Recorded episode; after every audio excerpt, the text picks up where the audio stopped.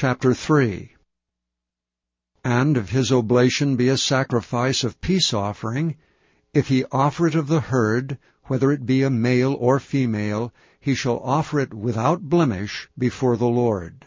And he shall lay his hand upon the head of his offering, and kill it at the door of the tabernacle of the congregation. And Aaron's sons the priest shall sprinkle the blood upon the altar round about. And he shall offer of the sacrifice of the peace offering and offering made by fire unto the Lord, the fat that covereth the inwards, and all the fat that is upon the inwards, and the two kidneys, and the fat that is on them, which is by the flanks, and the caul above the liver with the kidneys, it shall he take away. And Aaron's son shall burn it on the altar upon the burnt sacrifice, which is upon the wood that is on the fire, it is an offering made by fire of a sweet savor unto the Lord. And if his offering for a sacrifice of peace offering unto the Lord be of the flock, male or female, he shall offer it without blemish. If he offer a lamb for his offering, then shall he offer it before the Lord. And he shall lay his hand upon the head of his offering, and kill it before the tabernacle of the congregation.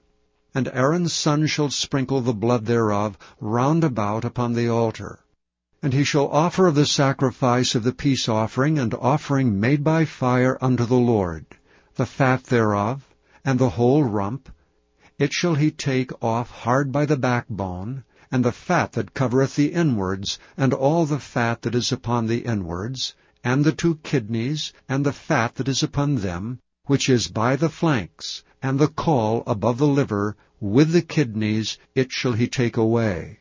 And the priest shall burn it upon the altar. It is the food of the offering made by fire unto the Lord. And if his offering be of a goat, then he shall offer it before the Lord. And he shall lay his hand upon the head of it, and kill it before the tabernacle of the congregation. And the sons of Aaron shall sprinkle the blood thereof upon the altar round about.